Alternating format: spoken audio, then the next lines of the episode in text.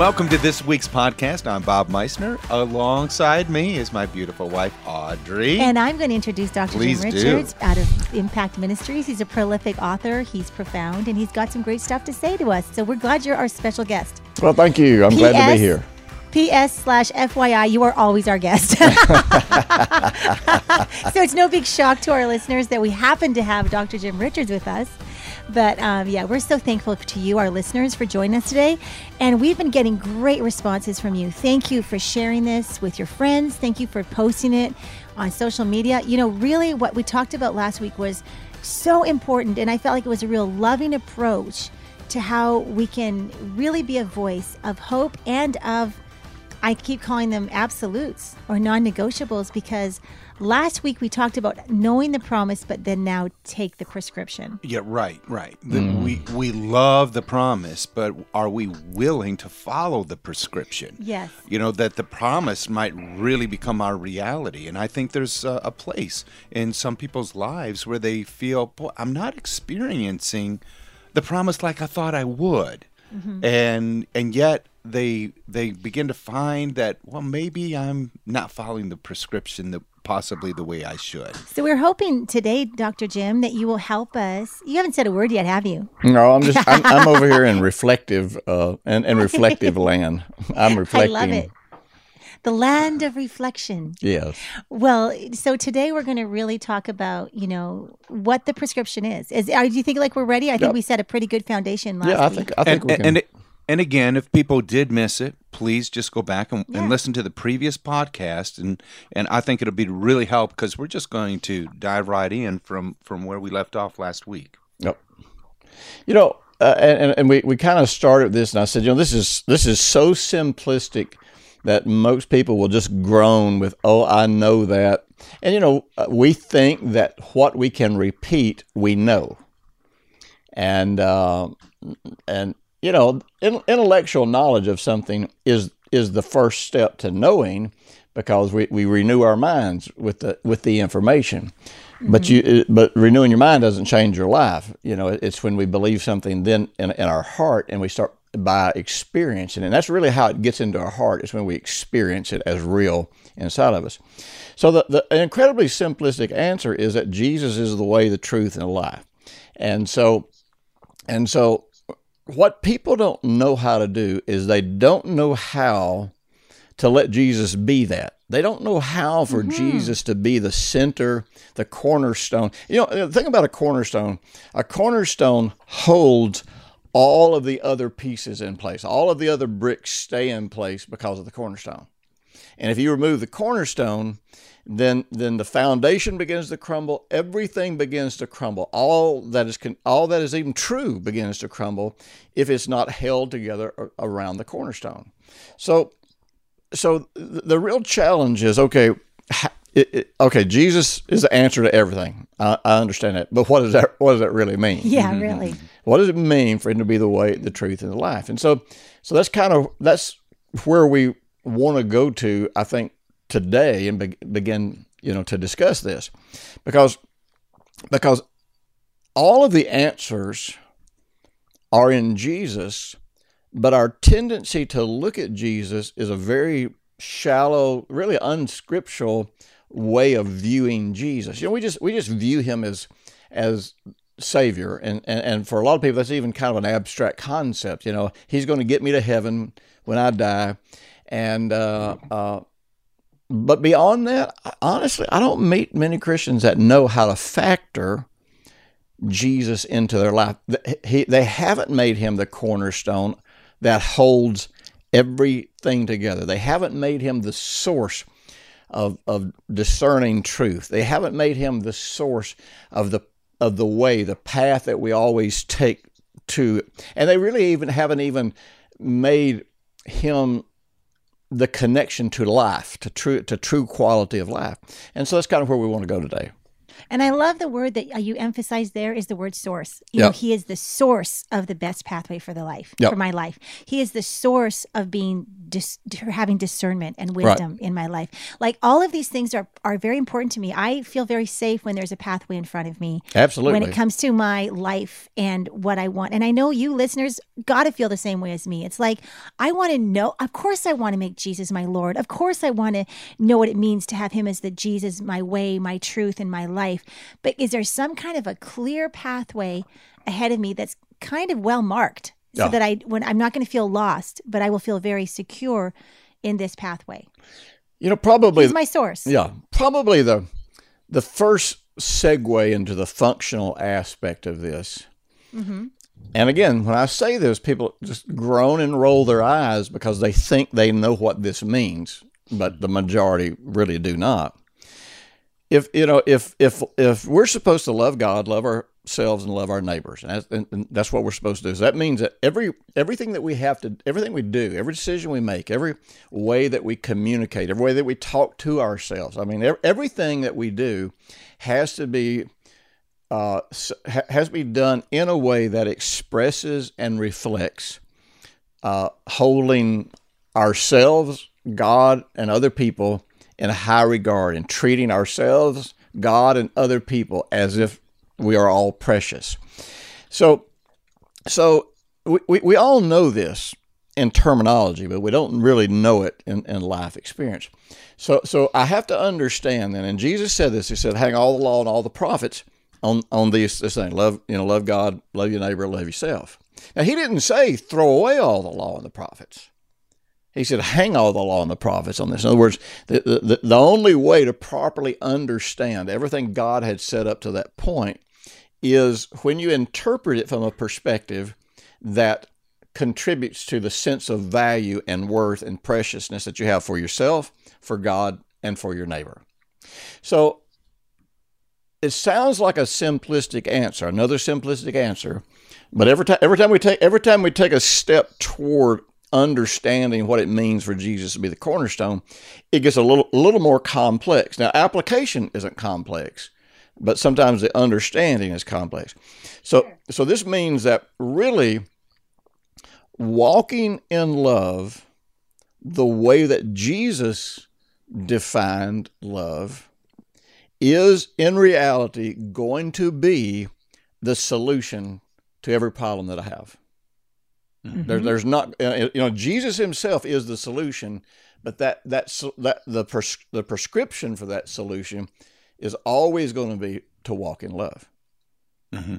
And what's happening here is there's a, a huge unraveling, you know, that's taking place because the law is what came in and really complicated things and made made uh, made it very uh, difficult and, and hard for people of of wanting to know. And so what we want to do in, in this broadcast is to be able to really bring back the simple solutions that are really in Jesus and and again establishing him as the very cornerstone of our lives because it's from there that all of the measurements are made. Everything comes right back to it. As as we establish and build our lives every measurement everything comes back to him being that very anchor and corner. So when you say the law brought so much confusion, are you talking about when Jesus came on earth and every rabbi had a different yoke of what the law meant to them and 659 there were just rules? so there Is was, that what you're talking yeah, about? Yeah. yeah and i and i and i think the people were really I mean, they were trying to find their prescription. Well, let's let, let's say it this way. Uh, yeah. Let's see if Okay. this, let's see if this fits. okay. Be- Because uh, if we're not careful, how how we say this can take people down a lot of different paths. yep it, it, it there is a difference and people don't get it because of the language issues of translation issues there is a very distinct difference between the law and legalism. Correct. And the distinction is not what was said. The distinction was the motive from which you apply it so, in other words, the law could be applied in a way, in every case, that would promote a sense of value in that person. Uh, you know, you know, that, that's seeking to apply it to themselves or even seeking to discuss it with somebody else. Now, the thing that would determine that is, am I trying to control somebody? Am I trying to judge somebody? Am I putting people under the burden of trying to earn something God? See, and those are the factors that make it legalism. Motive Yes. is motive is what turns any truth into legalism. And it's not just the Old Testament commandments that can be turned into hmm. legalism. You can take what Jesus taught, you can take what Paul taught, you can turn it all into legalism the moment it's applied from a corrupt motive. That And is so, you know, I've when, never when heard you you, step out of love. and I've yeah. And you know what? I've mm-hmm. never heard you say it in those words before, Yeah. but that is so profound. Like motive can turn anything into legalism, and that's so true in parenting and even in our marriages. Well, anything, anything, Anything. healthy. So, so it's it's really not. Maybe the maybe the broader way to say this, so that people don't dive into confusion, is the law really didn't bring the confusion. The legalism or the misapplication and misinterpretation of the law brought the confusion, which is what most people think of when they think of law. They think of the, this interpretation of all of these rules, all these things that you had to do.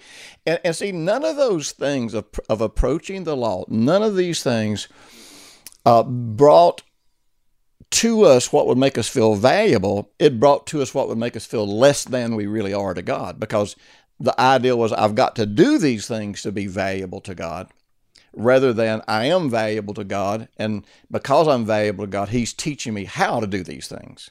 You know, so so it's it, it's all about understanding the motive. You know, your interpretation base is always determined from what it what is the motive that I whereby I'm applying this. So, Good. you know, so Jesus shows up on the scene, and you know we talked about this in previous podcasts. Every every rabbi out there had their yoke. yeah, They had their their philosophy. And so they interpreted the commandments based on their philosophy of what they believe God intended. And you know, here's here's an interesting thing people need, and I, this is a warning that I've given people. That one of these warnings that makes people mad.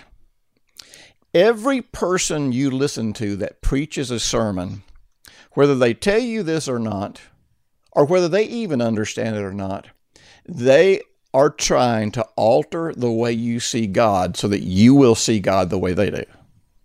right, mm-hmm. Everybody is. right. Now, the difference between us and many of those people is I tell people up front that I want to change the way they see God, but I tell people I want them to see God as Jesus presented God. Mm-hmm. Not as I not as I present him, but I want to point you to Jesus so Jesus becomes your source. He becomes your source of interpretation. He becomes your source of application. He becomes your mm. source of definitions. And and and so uh, a distra- uh, or a deceitful concept is I'm not going to tell you what I really believe, but I am going to try to persuade you to believe like I believe. That that that is that is the whole basis from which the occult works. I'm not saying everybody that does that is the occult, No, but we have to listen and realize everybody that we're listening to is trying to influence how we see God, and they want mm-hmm. us to see God like they do. So to all the listeners, I'm just telling you, And for yes, some of those, they might be in love. Like I listened Yeah. to a podcast last night of a preacher, and I was like, "Man, he he helped me to see God in a new way." But I felt very loved. Like I didn't feel that I was judged or that I was right. uh, what was the other word? Controlled or earned or anything like that. But I did feel that his con- concept of a certain scriptures and stuff. Like, Yeah. oh, that feels right for me. That feels good. I don't feel any wrong motive. But there's a that. caveat here. It doesn't matter if I'm trying to get you to see God as love. It doesn't matter if I'm trying to get you to see God in, in, in any of the characteristics that are healthy. The question is, am I trying to get you to see God through Jesus? am I trying to get you Yeah, to you got to keep helping us here because honestly, Mm, Yeah. I'm, I'm just trying to get this because this is the prescription, right? And I want to be able to take that, that, this the- pill. yeah, because the you know the, the prescription is take G, make Jesus your cornerstone and take him you know twenty times a day. you know, take Yeah. him, take take this prescription every time you think, every time you make a decision. Uh, uh, you know, every time you pray, every time you talk to yourself, every time you talk to your spouse, take take a Jesus pill, so that you will do whatever it is you're doing based on what Jesus presented love to be, not based on what I present love to be, not based Can on what help- the world presents it. Okay, you mm-hmm. just got pretty practical there. So tell me what kind of how can I do that in a really practical way? Okay, so I'm thinking, I'm making decisions, I'm with people. Yep. I want to make Jesus my cornerstone 500 times a day. Yeah. So what, Every, what every time I breathe, I want to. Yeah. I want to breathe from the perspective. you're making this more times a day all the time. Yeah. If every time I breathe it's now 500 million times a day. Okay. Anywho, let's just and talk see, in reality, this is what it means to make Jesus Lord. is to make him my cornerstone. Yeah, it, well, yeah, and to make him my basis first and foremost for understanding God and relating to God, and you know, and interpreting what God has said. So can you help me, Jim? What question or what how do I do that? Like I want to. I have Mm. full on desire. I want to make him my cornerstone Mm. out- of every decision, every every moment of, of my every breath. So how am I asking myself a question all day? How do I do this? Well, you know, when anytime you first begin renewing your mind, you are it's like it's like learning to drive a car. You know, I remember one time I was trying. I I had connection. I got reconnected with my dad. I had not seen him since I had been a child, and you know, and I was I was just a year or so away from getting my driver's license, and um, and so he he, was going to let me drive his car, and it was an old clunker, straight stick. You know that the, you know just it didn't the clutch didn't work well. You know, it had all kinds of problems. It was big and bulky. It was probably it was probably you know like an old nineteen you know fifty two something. You know what I mean? Just looked like a tank. You know. Couldn't Right, you know right, you, right. you know average g- uh, kid like uh, my size at the time couldn't hardly see with the dashboard. Right. Right. And the steering wheel is about two feet Oh wide. man, the steering wheel was humongous. You know, I mean, you, you, you're reaching way out here as far as you can reach, like you know. And so, you know, you get in this thing, and uh, you're you're thinking, okay, I'm going to take off. So I got. You're thinking, I've got to give it a little gas. I've got to ease the clutch out. I've got to keep my eyes on the road. You, you know, you're thinking of every single Million move that you make Yeah. Right. and and it's just tormenting because you're trying to regulate everything based on conscious thought. Well, anything that you ever start doing, you start that way. Anything that you ever start, it's just like you know. I had somebody tell me the other day. They said, you know, I just went through your series on self talk, Uh-huh. and, and and I have my you know I have made this determination. And I'm paying attention to what I say to myself. Right. Yeah. Well, see, when you first start that, that's effort. See, Right. You always labor to enter into rest. You never just jump into rest. You never just say, "Oh, that's the truth. Mm, I'm there," You- you- because because you've got this way you've been doing things. Everything in you tries to go a different direction. So it's it's the same way when we st- first start any aspect of this journey. We're always consciously making decisions. We're pr- you know we made a well we made a decision first to go this way, and then then we in that process we usually start going the way we're used to going. We start applying what we have always applied, and then we catch ourselves, mm-hmm. and then we make an adjustment. And and so you spend a lot of time catching yourself and making adjustments. But at some point in time, this starts becoming second nature. And so then you're not laboring to do it. Then it is natural, it's very natural to do it. And once you get something established in your heart, it's, it's absolutely effortless to do it. It just flows out every time you make a decision. So let's, here, here's one. Uh, you know, let, let's say that, okay, in every situation, I, I want to walk in love. So, and, and we'll take this, let, let's say then that you have a conflict with someone. Mm-hmm. And let's say that person is completely wrong in how they've approached you or how they have talked to you. So, man, you're jacked up, your feelings are hurt, you're angry, you know, you're thinking about it all the time. You're just, you're, you know, you know, you're just thinking, man, I should have said this. I sh- next time I'm going to say that, and you know, your heart's speeding up, and and so you're you're writing your own prescription hmm. because you're saying this is the way I will solve this problem and get to the promise of of having peace in my life is by by shutting this other person down, by controlling them. And, and man, And I, you know what else? And you know what else we do? Just say just, just gonna make this Yeah. super practical. yeah, I actually use the same weapon that they used on me. So if someone out of nowhere hits me with judgment, yep, on a, on a place where I, I was just like innocently there and wasn't asking for this, but I felt super judged right on a button or, tr- or trigger that uh, Mm-hmm. really affects me. I like st- in, in my stunned mode, Mm-hmm. I go, Oh, are we doing that? So I pick up the weapon Yeah. and I start judging them. I went, Yeah. Wait a minute. Why are you telling me this about me? Do you want to talk about you? Yeah. Like, are, are we going to go there? Like, you know what I mean? And, and, and, you know, And at some point in life, that was your prescription for solving this problem. right. It was my way Now, to it didn't really solve the problem, though, did it? It solved nothing, but it felt ma- made me feel equilibrium For a because then minute. oh, for one minute, and then it still didn't go away. You know, I can't- exactly. man, I can't think. I can't even think of how many times. It doesn't matter if it's conflict with Brenda, my kids, staff, enemies, friends. It doesn't matter where where you know you're, you're in that state of hurt, taken advantage Yeah. of, and then then you think, you know what? Okay, what would love look like in this situation? yeah, Well, you know what love might look like is turning the other cheek in this situation.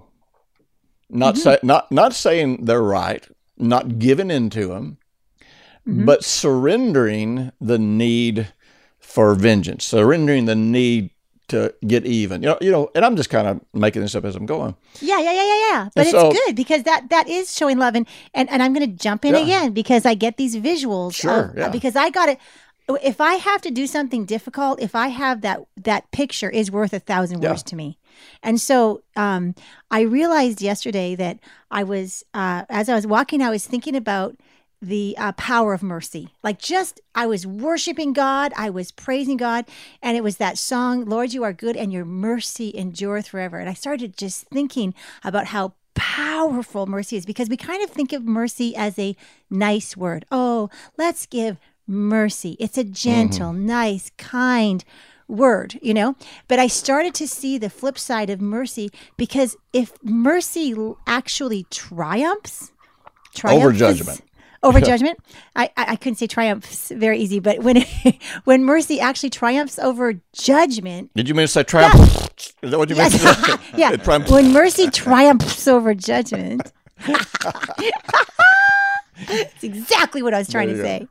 And but just think of how powerful judgment is in this world. How much it is like tearing families apart constantly. Relationships are constantly fighting judgment. Judgment is a powerful thing, but mercy is more powerful. It actually triumphs Yep. over judgment. So I started meditating on like, what does that look like? Where's my visual of how powerful mercy is? Because it's also new every morning. So this is a incredible resource that I get to wake up to every day. I get to wake up to a new dose of mercy Yep. every single day. It's new for me today for what I've got to face today.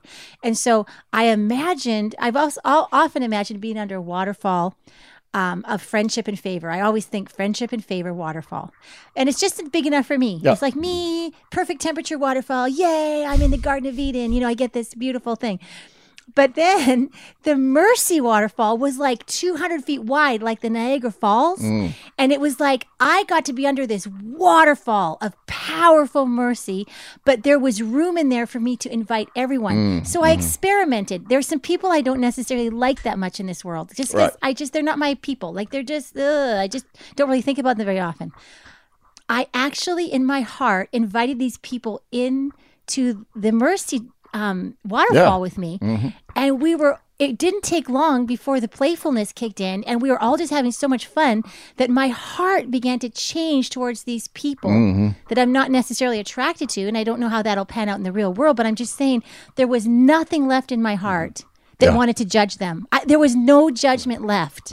It was like the residue of judgment that I had against them was just like, let's just be in this waterfall together. Like, you love God, I love God. Let's just be in this mercy. Like, mercy actually triumphs Mm-hmm. over judgment. Anyway, that was my little visual yesterday of, No, of that, what it means to that- show love because we're talking about walking in love. And and I want everybody to keep in mind, we will see truth is absolute. The prescription is always based on truth, but because of who we are, we may kind of take that prescription, if you will, slightly different. Like like, like you know, uh, uh, one guy might need to take this twice a day. One person might need to take it four times a day. Yeah, I'm just kind of use that as a Yeah, yeah, metaphor. yeah, you know what I'm saying? yeah. See, for me, because of because of my background. My background, you know, growing up in violence, and and I was surrounded by violence most of my early life. So your safety response to anything was always to come back with force. And sometimes that course. force was emotional force, and you just rip somebody to pieces emotionally, tear them Wow. down. So Wow. a lot of times that was physical force, and somebody just come against you, and man, you just tear into them physically. Well, just- you were attacked with force and you attacked Yeah. back with oh, force. Oh, exactly. I mean, it just happens. So for me, my first step toward a, toward walking in love is always for me, and I'm not saying it'll be this way for other people, but my first step is always making the choice to be the peacemaker. Yeah. And, that is so and, and, you know, it's just like so. So I always say, okay, how it, I want to walk in love, but before I can get to love, I got to get to peace, and that's just me. Now, I'm not saying other people. peacemaker? Because you know, Bob and I study a lot of personalities with, Yeah. with marriages and compatibility, and there are natural peacemakers in the world that just like love peace. I'm not. I'm not They- a natural one. I didn't think so. I just wanted you to say that out loud to people because Yeah. some people think that they put they that's where their resistance comes in. Well, that must be nice for you, but you must be natural at this. This is your part of your personality Nope. behavior. No, my nat- my natural behavior would be force. That would be my natural behavior. But you know, to, You would be a bulldozer, right? do I? A bulldozer. But to decide to bring peace to a thing, then for me that always starts me on the pathway of say, uh, then being able to come to the place say, okay, how do I show value to this person, to God, and to me? Well, I can't show value to me if I go to that person and pretend like they're right and I'm wrong, even when that's not true. Okay. So, so I, I'm not becoming the doormat. I'm, I'm not saying, okay, just wipe your feet on me and use me, and this, this, this will all be good. I've got boundaries, and I'm not, I'm not going to let you cross boundaries in a way that negatively affects my self worth. But also, I can't go to that person and consider God precious if how I approach them in any way violates God's word. It- you're like, okay, I'm to go show love. So uh, I'm to go over and have, I'm to go over and have sex with this, with this person I'm not married to, you know? Right. No, no, because that violates God's word. So, so I'm not, I'm not expressing love for God. So, so you're always looking for the way that says, how do I make this person feel valuable? And you know, sometimes it's as simple as, uh, you know, I, I disagree with what you said. We'll have to work this out, uh, but uh, but I'm willing to consider, or, or whatever, you know, what, whatever it takes. But this, because because my my less loving thing in my natural behavior would be just to never tell them what I really think Yeah. Because I want them to like me. So the most loving thing I can do with my relationship with Bob because this is the most precious relationship to me is that I I push right through every resistor that I have in me to tell him the truth mm. because th- my relationship with Bob is worth it. Right? Do you know what I'm uh, saying? like oh yeah, what might be natural for one person is not natural for the others but jesus said to speak the truth in love so i have to recognize that i'm not necessarily always telling the truth by hiding my opinion You know, I was in a, I was in a church back a few years ago, and uh, man, I you know, it doesn't take you but a minute when you're in, in dealing in ministry situations to feel like, man, something is like out of whack here.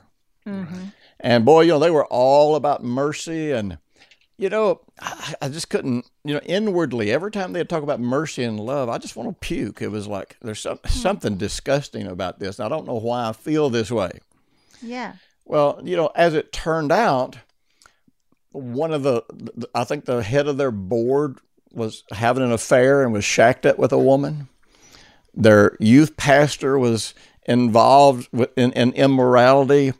And, and so, and there were, you know, I found out that there was just immorality was just rank inside their Yeah. church. yeah And so, um, you know, I was talking to the pastor and I said, you know, you really can't have a, lead a congregation, get, get people whole when the leaders are living in this kind of compromise. And, you know, before he, before he let me finish what I was saying, he said, look, you know what? We're just walking in love. whoa okay Well, see, wait a minute. How many times did Jesus say, you know, uh, I'm going to heal you, but go your way and sin no more, lest something worse happen to you? I mean, Je- Jesus did not. See, see, that's the person that's defining love based on their prescription of love, not God. So they're not honoring God.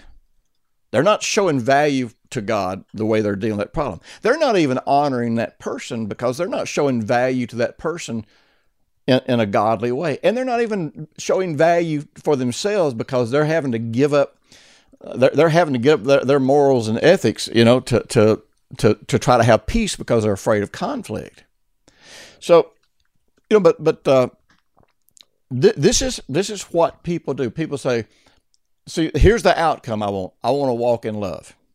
But again, so I'm going to define love the way I'm comfortable defining love. I'm going to come up with a prescription for this that has nothing to do with how God said to treat people. Mm-hmm. And the end is always just more destruction. I'm quiet because I'm convicted. no, no, I'm not. No, even I know. I know. I'm feeling. I, I'm feeling very convicted because there's people in my life that are doing things that are hurtful to themselves, and out of my desire to create a atmosphere of love and mercy, I turn my other. I turn look the other way. Yeah. I'm just saying, and and and, and I and I Sure. because I'm not. I don't know who I don't trust. Do I not trust the process? Do I not trust the absolute of who God is, or do I? Am I fearful of rejection of those people? And you know something, th- this doesn't mean that we get into everybody's stuff. It doesn't mean we just every time we see somebody doing something goofy, we go I, get their I stuff. often feel that people, if they're not asking the question, you can just bring division to a relationship. Right. If you know what I'm saying, I think there is a Holy Spirit led balance Yeah. here, like that he's not, he doesn't want us to all put on the police uniform and go make sure everybody, you know, because that Right. that's not the message I want to convey. Jesus didn't walk down the street and every person he passed, he said, "Let me tell you what you need." Yeah. No, it was the people that came to him. And so, Okay. particularly us as leaders, or we as leaders, Yeah. uh, we're having people come to us asking for our help. Yes. and wanting solutions to their problems. And once they invite us in, now we can recognize that we can't help somebody and we can kind of bow out. And there's a lot of times I will. There's there's people come to me help, and I'll just tell them straight up. I'll talk to them for a few minutes. I'll see real quickly they're not interested in working God's plan. yeah. And I'm, you know, I use I'll do it very kindly. I'll say, you know, something really, I, I'm not, I'm not the person that can help you Right. Yeah. and uh, and I, I might point them to somebody that can give them a, you know some some degree of help. If they ask me why, I, I, I tell them. Because I, in that okay in this in this scenario for people that have asked me for help i have come so far in speaking the truth in love. If someone's asking for help i am more direct. Like dr jim you'd be so proud of me how direct i am. Like people actually have been scared of me believe it or not because i they, they go who where'd audrey go? Like why are you being like this? But i just get they're asking me and i'm just saying listen if you do this it will work. And you and there's there's parts of you that you're just knowing you're having a gift of knowledge or or something that you know that's not it's it, it's going to turn if they don't and they're asking me for help. Right. But then what do i do with all the people that are not asking me for help? Because if i i don't want to be passive aggressive in my convictions over them because they will feel Well, that. When a person is unloading their problems on you, yeah. then you've got to define what's happening. Uh, that i agree. What if they're not unloading their problems on you? You're getting nothing. You just see them living a lifestyle. If uh, uh, there are a lot of variables there. It- Okay, a lot, a lot of it has to do with the relationship. uh, You know Mhm. what the what the relationship is, the level of trust that you have. Uh, Mhm. But in those situations, I never just volunteer the information. I'll Okay. ask. I- I'll say, you know, something. I, I, I, I really, I'm seeing something in your life that I think is bringing, probably already bringing a lot of destruction in your life. I don't know if you're open, want to talk about it. If you are, I'll be Okay, more than glad nice. to. So, so I, I, on some level, I always you ask open for doors permission. sure sure And, and if they don't want it, and then if they say yes, then I'm going to ease into it because remember, it does no good. You know, you can't you can't talk to a person that's angry or uh, uh, or foolish because if you do, whether they laugh, whether they have peace, uh, or, where, or where they rage or where they laugh, you don't have peace. And so, so then I gently begin to wade into the truth. And the moment I sense they're putting the brakes on, I, I very politely find a way to end that conversation. okay mm-hmm. But Yeah.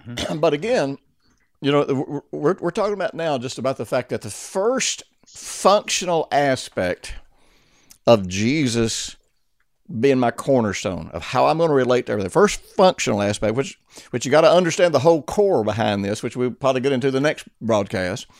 But the mm-hmm. first functional aspect is I'm going to always walk in love, which means how I approach this will always express and promote and keep me in a sense of value and dignity and worth.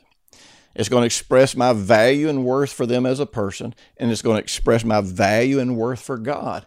And if those three things are not lined up, then somebody's going to lose. Mm-hmm.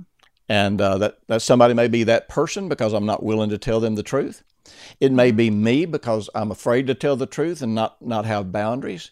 It may be my relationship with God because I don't because I don't honor God's standards and values and morals and ethics. Mm-hmm. Mm-hmm.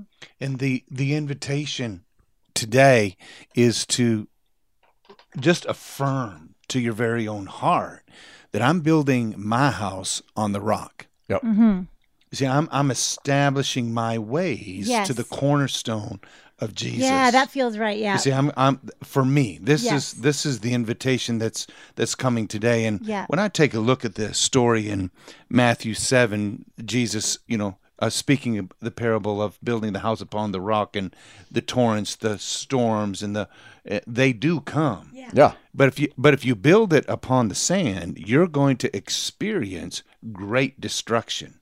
And the, sa- the very the, the sand, keep in mind, the sand is iniquity in context. Yeah. Oh, okay. The sand is those who don't look at God's absolutes as being the Okay. the only truth. I'm sorry, go ahead. I just want to toss that No, no, in. no, Yeah, no. no, That's that's very good. Um, because the storms of life they come to all of us. Yeah. And and the way that I've I've looked at this story is like a day at the beach. When you go to the beach, you take your towel and you flip it out on the sand, and you lay lay down in it, and you maneuver and you wiggle around a little bit, and Make sure your bum goes in deep. yeah, yeah. But you the you the the sand conforms to you. Yeah. But if you go out and you flip that that beach towel on a rock, all of a sudden you conform to it.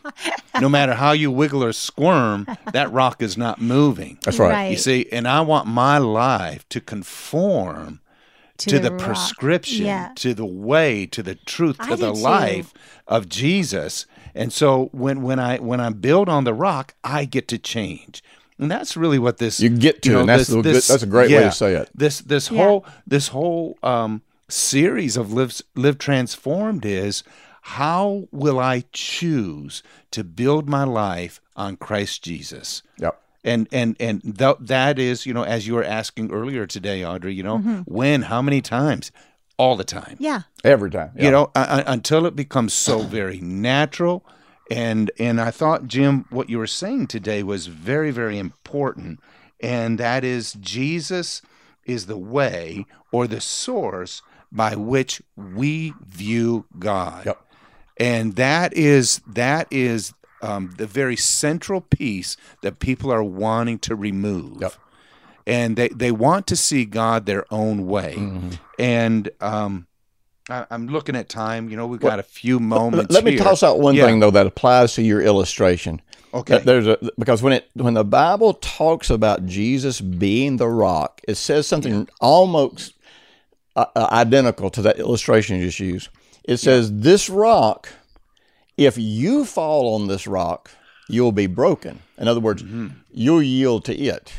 yeah But if it falls on you, it will crush you. it'll crush Right. you yeah And so everybody's always saying, "Am I going to am I going to conform to the rock or am I going to let the rock fall on me?" Because the truth, and it's not talking about in a judgmental mean way God's going to get you. It's just saying truth is absolute. Truth is universal and absolute.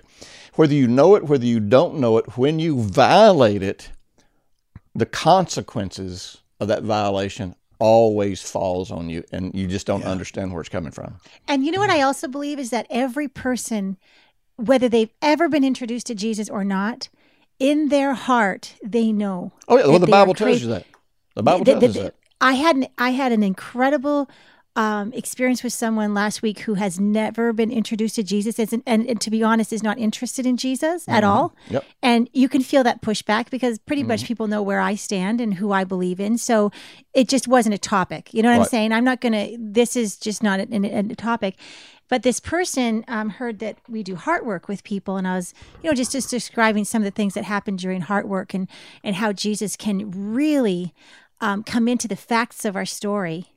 And if we invite him, because there's no time and space with with God, he can come into that memory where we were damaged, and he can Bring truth. bring truth into that moment that protects them and guards their heart from that extreme violation that hurt them in a way that needs to and it, you know to be where it was broken. Mm-hmm. And so i was just it wasn't really in that context i was doing it in a very easy to Right. you know palatable way for this person to hear it this this it was a it was a girl and you know in her like a young woman and um, she says, "Well, will you do it for? Will you do it with this thing with me?" I said, "Oh, yeah, sure." You know, so I tested her emotions, and and we got to the emotion of shame, and it got to the age of sixteen.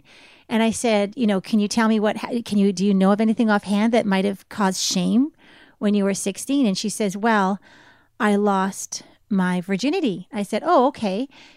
So anyway, she allowed me to walk her through the um the, to get to the moment because this ended up that this guy used her. He didn't love her or anything and but she said this won't really work because I don't believe in shame and I don't believe it's wrong to have sex before marriage.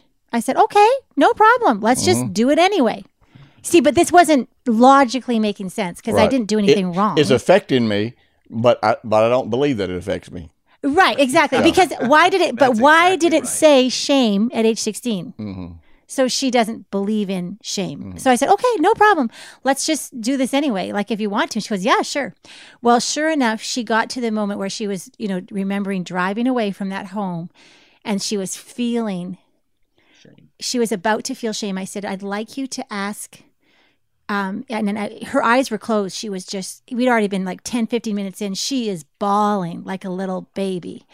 And because the presence of God was all over her. And I said, listen, let this is the time now where we're going to invite, you know, we're going to, and I said, now I, in, in this point, I invite Jesus because he heals broken hearts, but I don't want to infringe on your current belief system. So, you know, and I hope I, you guys can think whatever you want about this. This is just what happened. Sure. And I said, I said, so you call on whatever you want to do, but you need protection in this moment because shame is about to influence your life that will affect your story.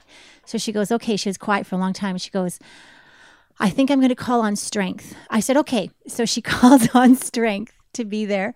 Anyway, long story short, she she puts on she sees herself in this that the Lord wants to give her. She doesn't know that's the Lord, but wants to replace where that shame garment. She says, I think I want to call it dignity. And she gave it a picture and everything else. And so afterwards, she tells me, How did it say shame when I don't believe in shame? And why was I emotional? And why would this, how, why would I feel shame when I know it's not wrong to have sex as long as you, it's your choice where you're going to have sex before marriage? All this stuff. Mm-hmm. But why did it, she's basically saying, why was my heart touched? Because she believed at the end. She said, I, I, I believe I had shame, but I would never in a million years have told someone that I felt ashamed that mm-hmm. I did that. But that's the But classic example of saying, I am going to ignore the one who created me. I'm going Yes. to ignore his prescription for how to have a great life. I'm going to ignore his warnings about how these things affect me. Right. And even when they start affecting me this way, I'm going to pretend like that's still not true. Right, because she wasn't going through a problem. She just wanted to do this for the heck Yeah. of it, so to speak. So then the next day, I'm, I'm having a walk with the Lord and I'm praying for her and I'm saying, well, Lord, I want to pray for this, you know, for this girl and that she can experience you. And, and, um, and then I thought of the fact that, and I just heard Jesus speak to my heart. And he goes, You know, Audrey, don't be feeling bad that she called me strength. She can call me whatever she wants. but she, I do believe that she was introduced to Jesus. She knows where I am. And I know that a seed was planted. And I know that it was Jesus that stepped into her Well, life. it- in and, moment. and it's the first step. It's just, That- uh, it's that's the what I'm trying step. to say. This Yeah. was like a first step of a million. Yeah. But I can't control the process of how Jesus wants to introduce himself to her because you know she thinks about that. Sure. You know Absolutely. she she is a life change because that was a long story, but I I do believe that some listener really got help by that. I really Yep. do because I went some you know there are listeners that I went off topic, but you know what? Jesus wants to heal all of us of our shame wherever that has if that's for you just go there with the Lord. But anyway, all that to say um the prescription is not always what you think you're going to be, but we can't reject, as you just said, you can't reject the fact that all of us know deep, deep down in our heart when something is wrong. Yep. Because we're going back to that cornerstone. So whether you've been introduced or raised in this or anything else, your heart knows when you are not, you're violating the goodness and the rock solid truth of who Jesus is and what his, his, his, um, what is the word? Absolutes are. Yeah. Yeah. It, they've been written on all of our hearts. Yep. On all of our hearts, and we know. And um, Jesus really is the one that has come and will heal our brokenhearted. Um, Jim, today's been very, very good. I think, it, I, I believe, for all of us. And today, people are making a choice of what does it mean to walk in love, and it's not in in my own understanding, but how do I show value to the person, to God, and even to myself? And what does that really look like?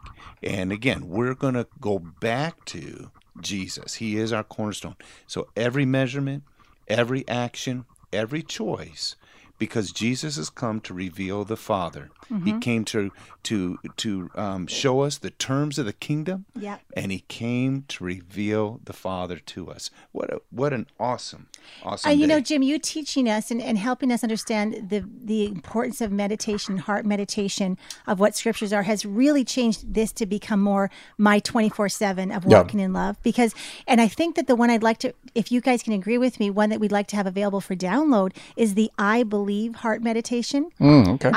Because that one has it's a 45 minute meditation that jim has created um, that really to me is cornerstone type stuff i mean there is so much truth i mean Good deal. you i mean i just kind of threw that out there if you guys can think of Sure. something different but that one really Good, helped they me can follow the link. yeah we'll make sure and we'll make that available.